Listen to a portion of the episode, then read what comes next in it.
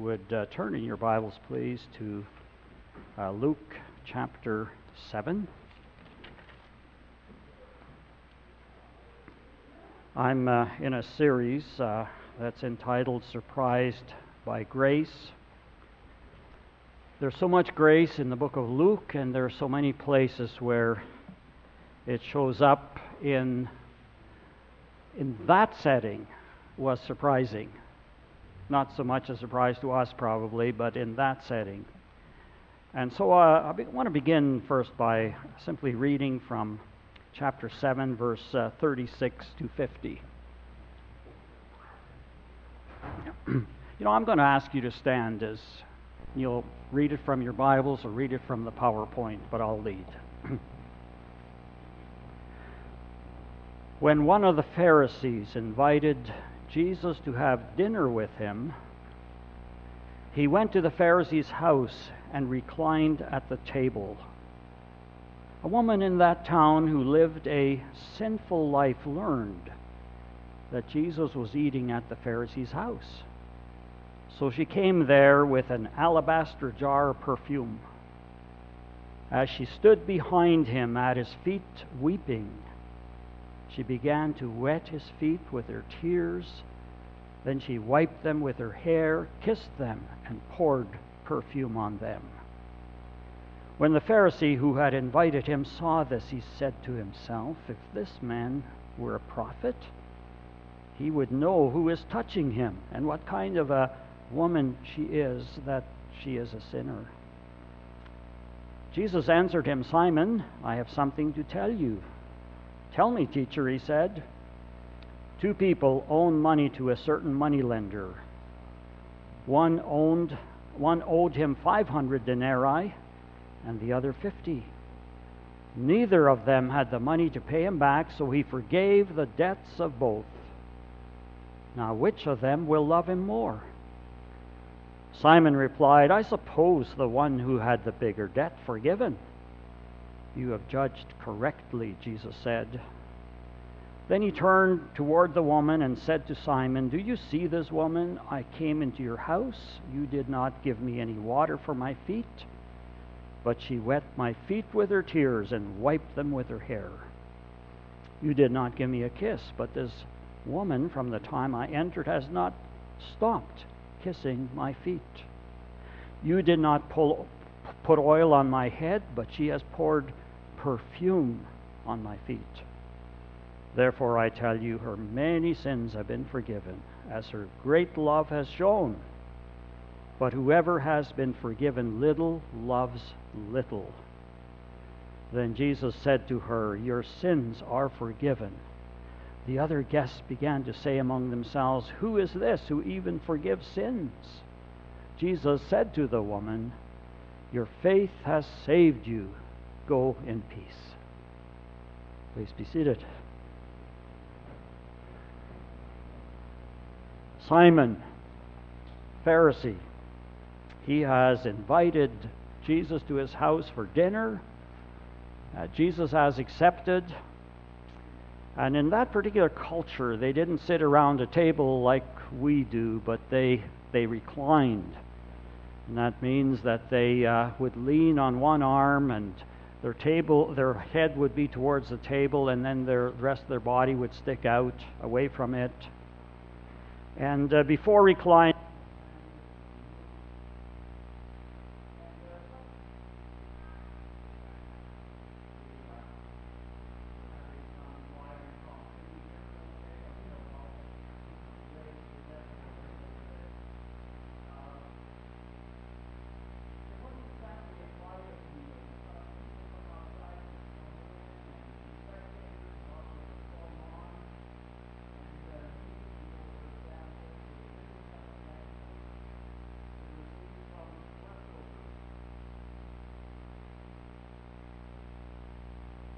There, how's that? Could receive leftovers.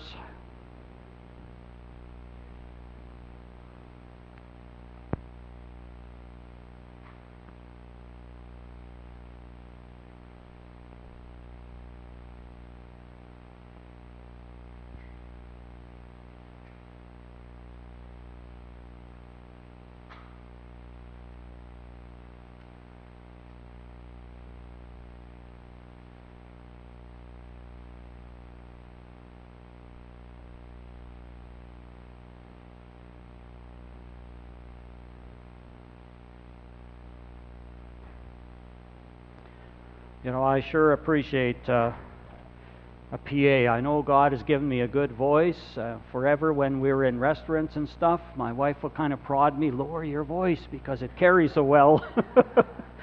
and I, I appreciate that. And I'm sure in a different culture I would have been okay, but we live in a in a culture where we learn to depend on these, and it's very comfortable not to have to comfortable for you too, I'm sure, that I don't have to raise my voice. Well, in this uh, uh, dramatic event in the life of Jesus, there are three main players. There's uh, Simon the host, there's Jesus the invited guest, and then there's that uh, woman who is described here as a sinner who simply shows up. And uh, before we look into that, I want to observe something about the way we look at things. That uh, old saying is very true that beauty, right, is in the eye of the beholder. And uh, someone has wisely written that there is an interaction between seeing and being. The kind of person you are affects the kind of world that you see. And uh, what you see affects the kind of person that you are. Uh, different people see different things, and uh, I mentioned how my wife will uh, prod me uh, not to, you know, to, to, to lower my voice. But if you've been married for a while, and if you've been married 50 years like Ruth and Jim, I think uh, you've experienced over and over again how the two of you see things so differently. And uh, and you know, uh, Marty will notice things that I don't notice, and I will notice things that she doesn't notice. And of course, it has to do with, uh, you know, our gravitation. Uh, you know, it's very difficult to read an editorial that you don't agree with and to be able to say that that's a well written article, right? we tend to see the excellence of the writing on the basis of whether or not we agree with it. At least that's the way it is with me. We, we see things differently, and it affects our opinion. If you have more than one child, you see it in your children and how they look at different things and how they see their world differently. And as we look at the three individuals here that are in this story, this event that really happened in the life of Jesus, we will we'll see the contrasts in how they look differently at the situation. Uh, we will notice the contrast between how the woman and Simon saw Jesus. And such a contrast between the way that Simon and Jesus viewed the woman. Let's begin with the uninvited guest, the woman who showed up. She comes to see Jesus, bringing her costly perfume. And Jewish ladies commonly wore a perfume flask suspended from a cord around the neck. She approaches him, planning to anoint his feet or maybe his head, but it seems that her emotions got the best of her, and she broke down and wept, and the tears fell on his feet. And so she promptly wiped them with her hair, even though Jewish ladies did not unbind their hair in public. And in the grip of her deep emotion, oblivious, it seems, of public opinion, who cares? She kisses his feet and pours the perfume on them. now, we're not told how she knew about Jesus or what kind of previous encounter that she might have had with him. Perhaps she heard his teaching and applied it to herself. Maybe there had been a personal one on one encounter. We're not told. Maybe she was one of those who had responded by repenting at the teaching of John the Baptist. But in whatever way she had already encountered Jesus and or his teaching, she has responded positively in some way to his love and his grace. But notice how she is known. No, notice how her identity in that town is, is uh, described here. Verse 37 A woman in that town who, it says, lived a sinful life. That's how she was known. Most likely, she was a prostitute. Her sinfulness was public knowledge. And Simon knew this. Being well known in her neighborhood, we can imagine the sense of shame that she carried. And yet, somehow she knew that she could approach Jesus. She assumed that it was safe to come before him. Likely having a history of being used, discarded perhaps. And yet, evidently, she was not afraid that Jesus would cast her off or would uh, cast off her intended act of worship. Her sense of confidence in him was not misplaced.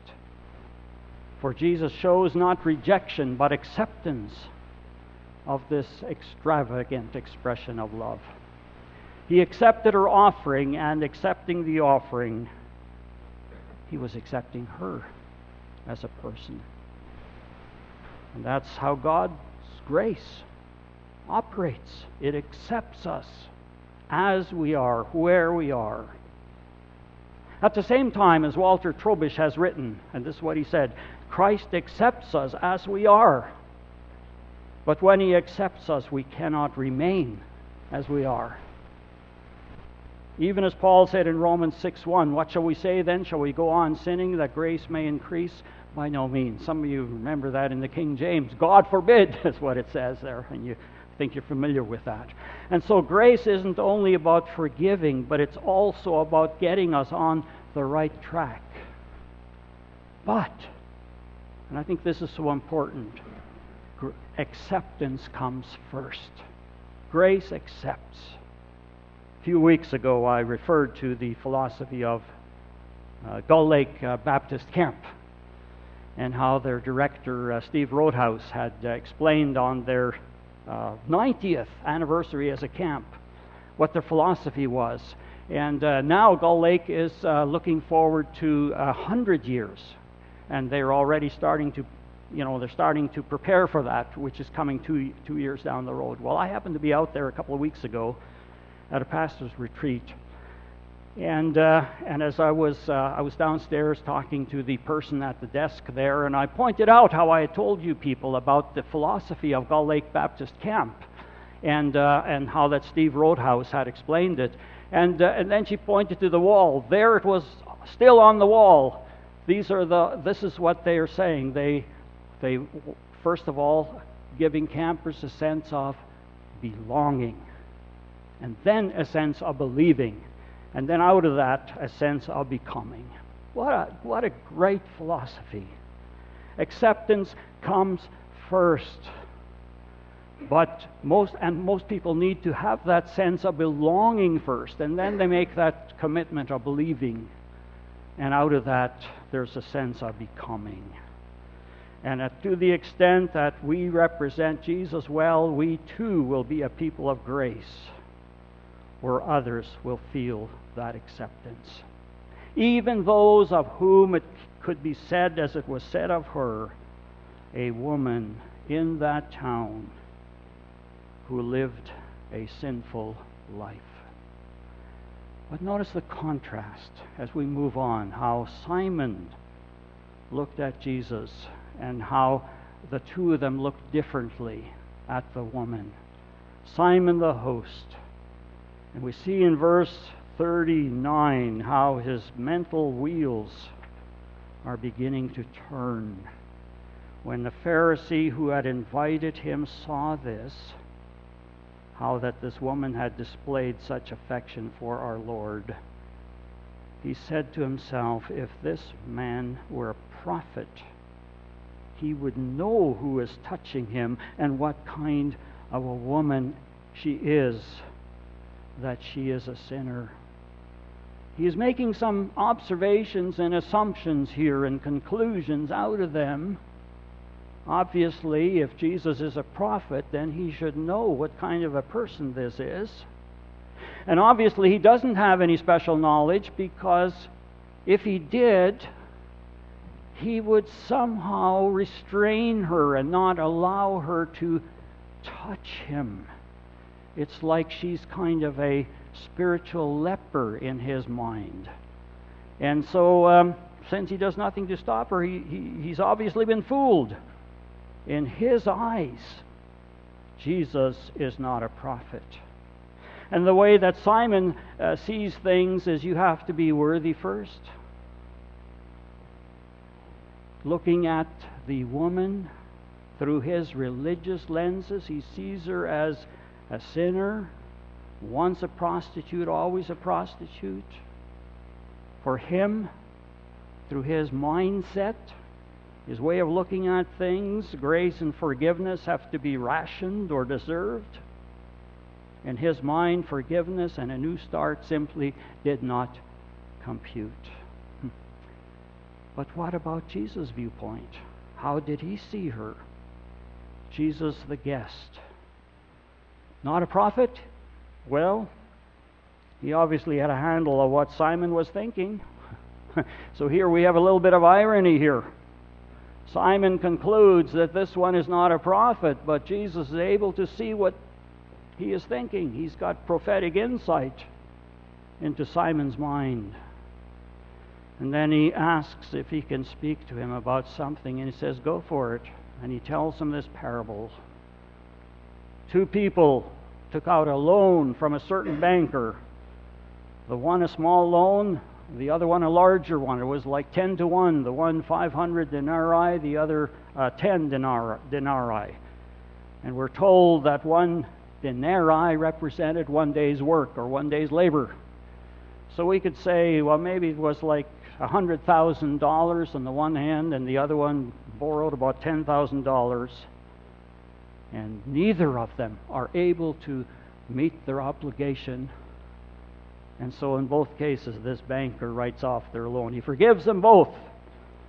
And so, of course, uh, Jesus asked Simon, Which one do you suppose will love this generous money lender the most?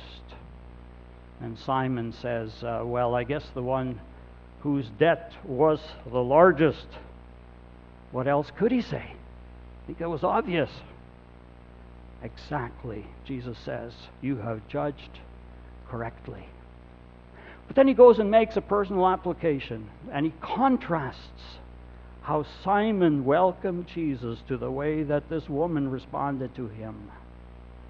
Now, I'm told from commentator that Simon was not rude. Simon provided what was necessary. But she did the extra things. That was the different. And so he says how that, you know, I came here, you didn't provide water for washing my feet, but she has wiped my feet with her tears and with her hair. You didn't kiss me, she hasn't stopped kissing my feet. You didn't pour any oil on my head, but she squandered that perfume and anointed me. But then he makes a point. The one who has been forgiven only a little will love only a little. And the one who has been forgiven much loves much. And it's a principle. The one who has been forgiven just a little in his own mind, he's been forgiven just a little, isn't going to love that much. But the one who is overwhelmed by the grace that has forgiven him and he perceives that it's a lot that he's been forgiven, that person will love much. And of course, this woman displayed much, much love for Jesus. Now, he's not teaching here that it is her response of love that causes her forgiveness, but rather that this grateful affection, this worship, is evidence that she is deeply aware of immeasurable forgiveness. And so, who is she in Jesus' eyes? Well, she's a forgiven sinner. Sinner. It's not that Jesus takes her sin lightly, her many sins, he says in verse 47, or uh, ESV has her sins which are many. Sins which are many are forgiven. No pretense here. There's no condoning of all the things that she has done. Uh, he's not excusing it. He's not saying, you know, she had a bad background. She's been used by men. That may all be true, and he may, may be part of his thinking about her, but he's not excusing her sin. He's saying her sins, which are many. He's responsible. And so, whatever might have transpired, he still sees her as responsible. And so, I think it's important as we teach about grace that Jesus is not minimizing sin. And he's not minimizing sexual sin or any kind of sin. But he sees the sinner through the eyes of grace. And that is the difference. so, is it her love that saves her? No. But her expressive love makes it evident that she has already somehow entered into grace and forgiveness. The text also tells us that it is an expression of faith. Verse 50 Jesus said to the woman, Your faith has saved you. Go in peace. Saving faith is active, it's not just believing the right thing, but she acted on her faith. In the very act of coming to our Lord, she demonstrated that she had faith. It's the gospel in a nutshell. Christ offering himself you and I recognizing that we don't have a claim, we don't have merits of our own, we come to Him, needing His grace. And then He responds by giving us the hope that not only are we forgiven, but that He will guide us and to walk more in His direction. But I want to say here that usually it's going to be with some stumbling. We begin to walk in following Him, but usually there will be stumbling. In fact, I can guarantee there will be stumbling. And so we never lose, we never get past the point of needing more grace. We've been singing often in this series the song that the whole North American continent sings so often Amazing Grace. Philip Yancey has a note about John Newton that is not perhaps as well known as the song is. but he said that uh, John Newton was a coarse, cruel slave trader. And I think that part is well known. He first called out to God in the midst of a storm that nearly threw him overboard. Newton came to see the light only gradually, continuing to ply his trade even after his conversion. That's the part that I don't think is well known. In fact, he wrote the song, How Sweet the Name of Jesus Sounds, while waiting in an African harbor for a shipment of slaves. Later, though, he renounced his profession, became a minister, and joined William Wilberforce in the fight against slavery. John Newton never lost sight of the depth from which he had been lifted he never lost sight of grace. And when he wrote that saved a wretch like me, he meant those words with all his heart. The story of John Newton, I think, illustrates so well grace. It's for the greatest of sinners that saved a wretch like me, known for her many sins, our text says. And the other thing it illustrates that it takes time to walk as we should. John Newton didn't abandon the horror of trading slaves until a bit later. And then I think the third thing it illustrates is that our experience of grace will be passed on to help others. We become a people of grace. So not only do we continue to receive grace for ourselves, but we become channels of grace. When Jesus ascended, he sent the Holy Spirit to be his way of being present in the individual Christian and in his church. And so we, in our togetherness, are Christ to the world. I'm thinking of our annual meeting today, and we're looking ahead to our future. And when we move to Ambleside, even as we have to try to be that way here, we have to be the very presence of Christ in that community. Dispensers of grace, if you like, as we see in this particular uh, story and this, um, this account. Yancey also says that I believe that dispensing God's grace is the Christian's main contribution. And as Gordon MacDonald, he quotes him, said, The world can do anything the church can do except one thing it cannot show grace.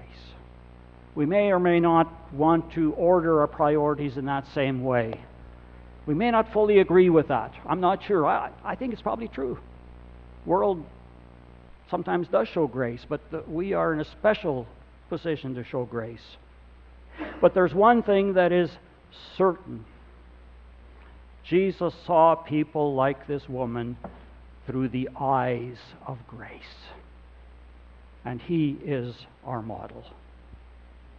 And then, as I move to a close, one more link I want to make here that comes out of this lesson. Notice Simon didn't have much appreciation for any grace in his life. He didn't have much appreciation that he even needed grace. Didn't have a sense that he'd been forgiven a lot. And it would seem he didn't have much grace towards anyone else either, especially towards this woman. And the principle, of course, is that is that the more aware we are of grace having been given to us, the more natural it is for us to want to extend grace to others. Now, that doesn't mean that we have to have lived a notorious life to appreciate grace. And we need to stress that. Praise God for everyone who has been able to avoid some of those sins that are so damaging. And even the opportunities that some of our young people have had, uh, like our kids, and I was talking to a colleague of mine, a friend of mine who was pastor in Winnipeg when we were there, and how he's so grateful that his kids have continued to follow the Lord and they're involved in church and so on. Praise God for those kinds of things, of course. But you know what? We look at that as grace too. If you have had the opportunity to be raised in a good place and you were able to follow the Lord early so that you avoided a lot of the pitfalls, that in itself is a gift. And the more we are aware of all that we have received, forgiveness and benefits and blessings and how that he has heaped his blessing upon us and we are so fortunate. The more we are in a position where we want to bless others. But there's also that sense of sin. We may not be guilty of outward sins of the flesh but think of inward sins like pride ungratefulness resentments, attitudes of one upmanship, sense of superiority, or in terms of what has been said in our text this morning, seeing others through critical eyes rather than looking at others through the lenses of grace. Those are the kinds of things that we have to bring before the Lord constantly to recognize His grace in our own life so that we can be gracious to others. And it could be, it could be that if I'm especially pickyish with others, maybe I haven't fully embraced grace for myself. Maybe I haven't fully understood how generous He has been towards me. And how so often God has overlooked or accommodated me in spite of all my weaknesses. And the more that I'm aware of that, it would seem to me, the less judgmental I'm going to be of others. And you know, that doesn't only apply to the way we treat non Christians, it applies to the way we treat one another. Looking at each other through the lenses of grace. On my mother's stone, we chose James 4 6 but he gives more grace to the humble. God opposes the proud, but gives grace to the humble. And uh, I think we I think we chose well, but I have to acknowledge that uh, my view of my mother, the way I look at my mother, had a bearing on that as well. But yeah, God opposes the proud, but He gives grace to the humble. So I'm going to ask the worship team to come up, take their place as we sing a song before communion.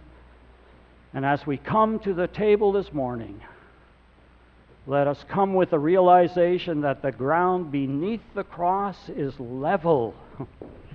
that whether our behavior has been more like Simon or more like someone with a notorious reputation, we come to this table only on the basis of grace.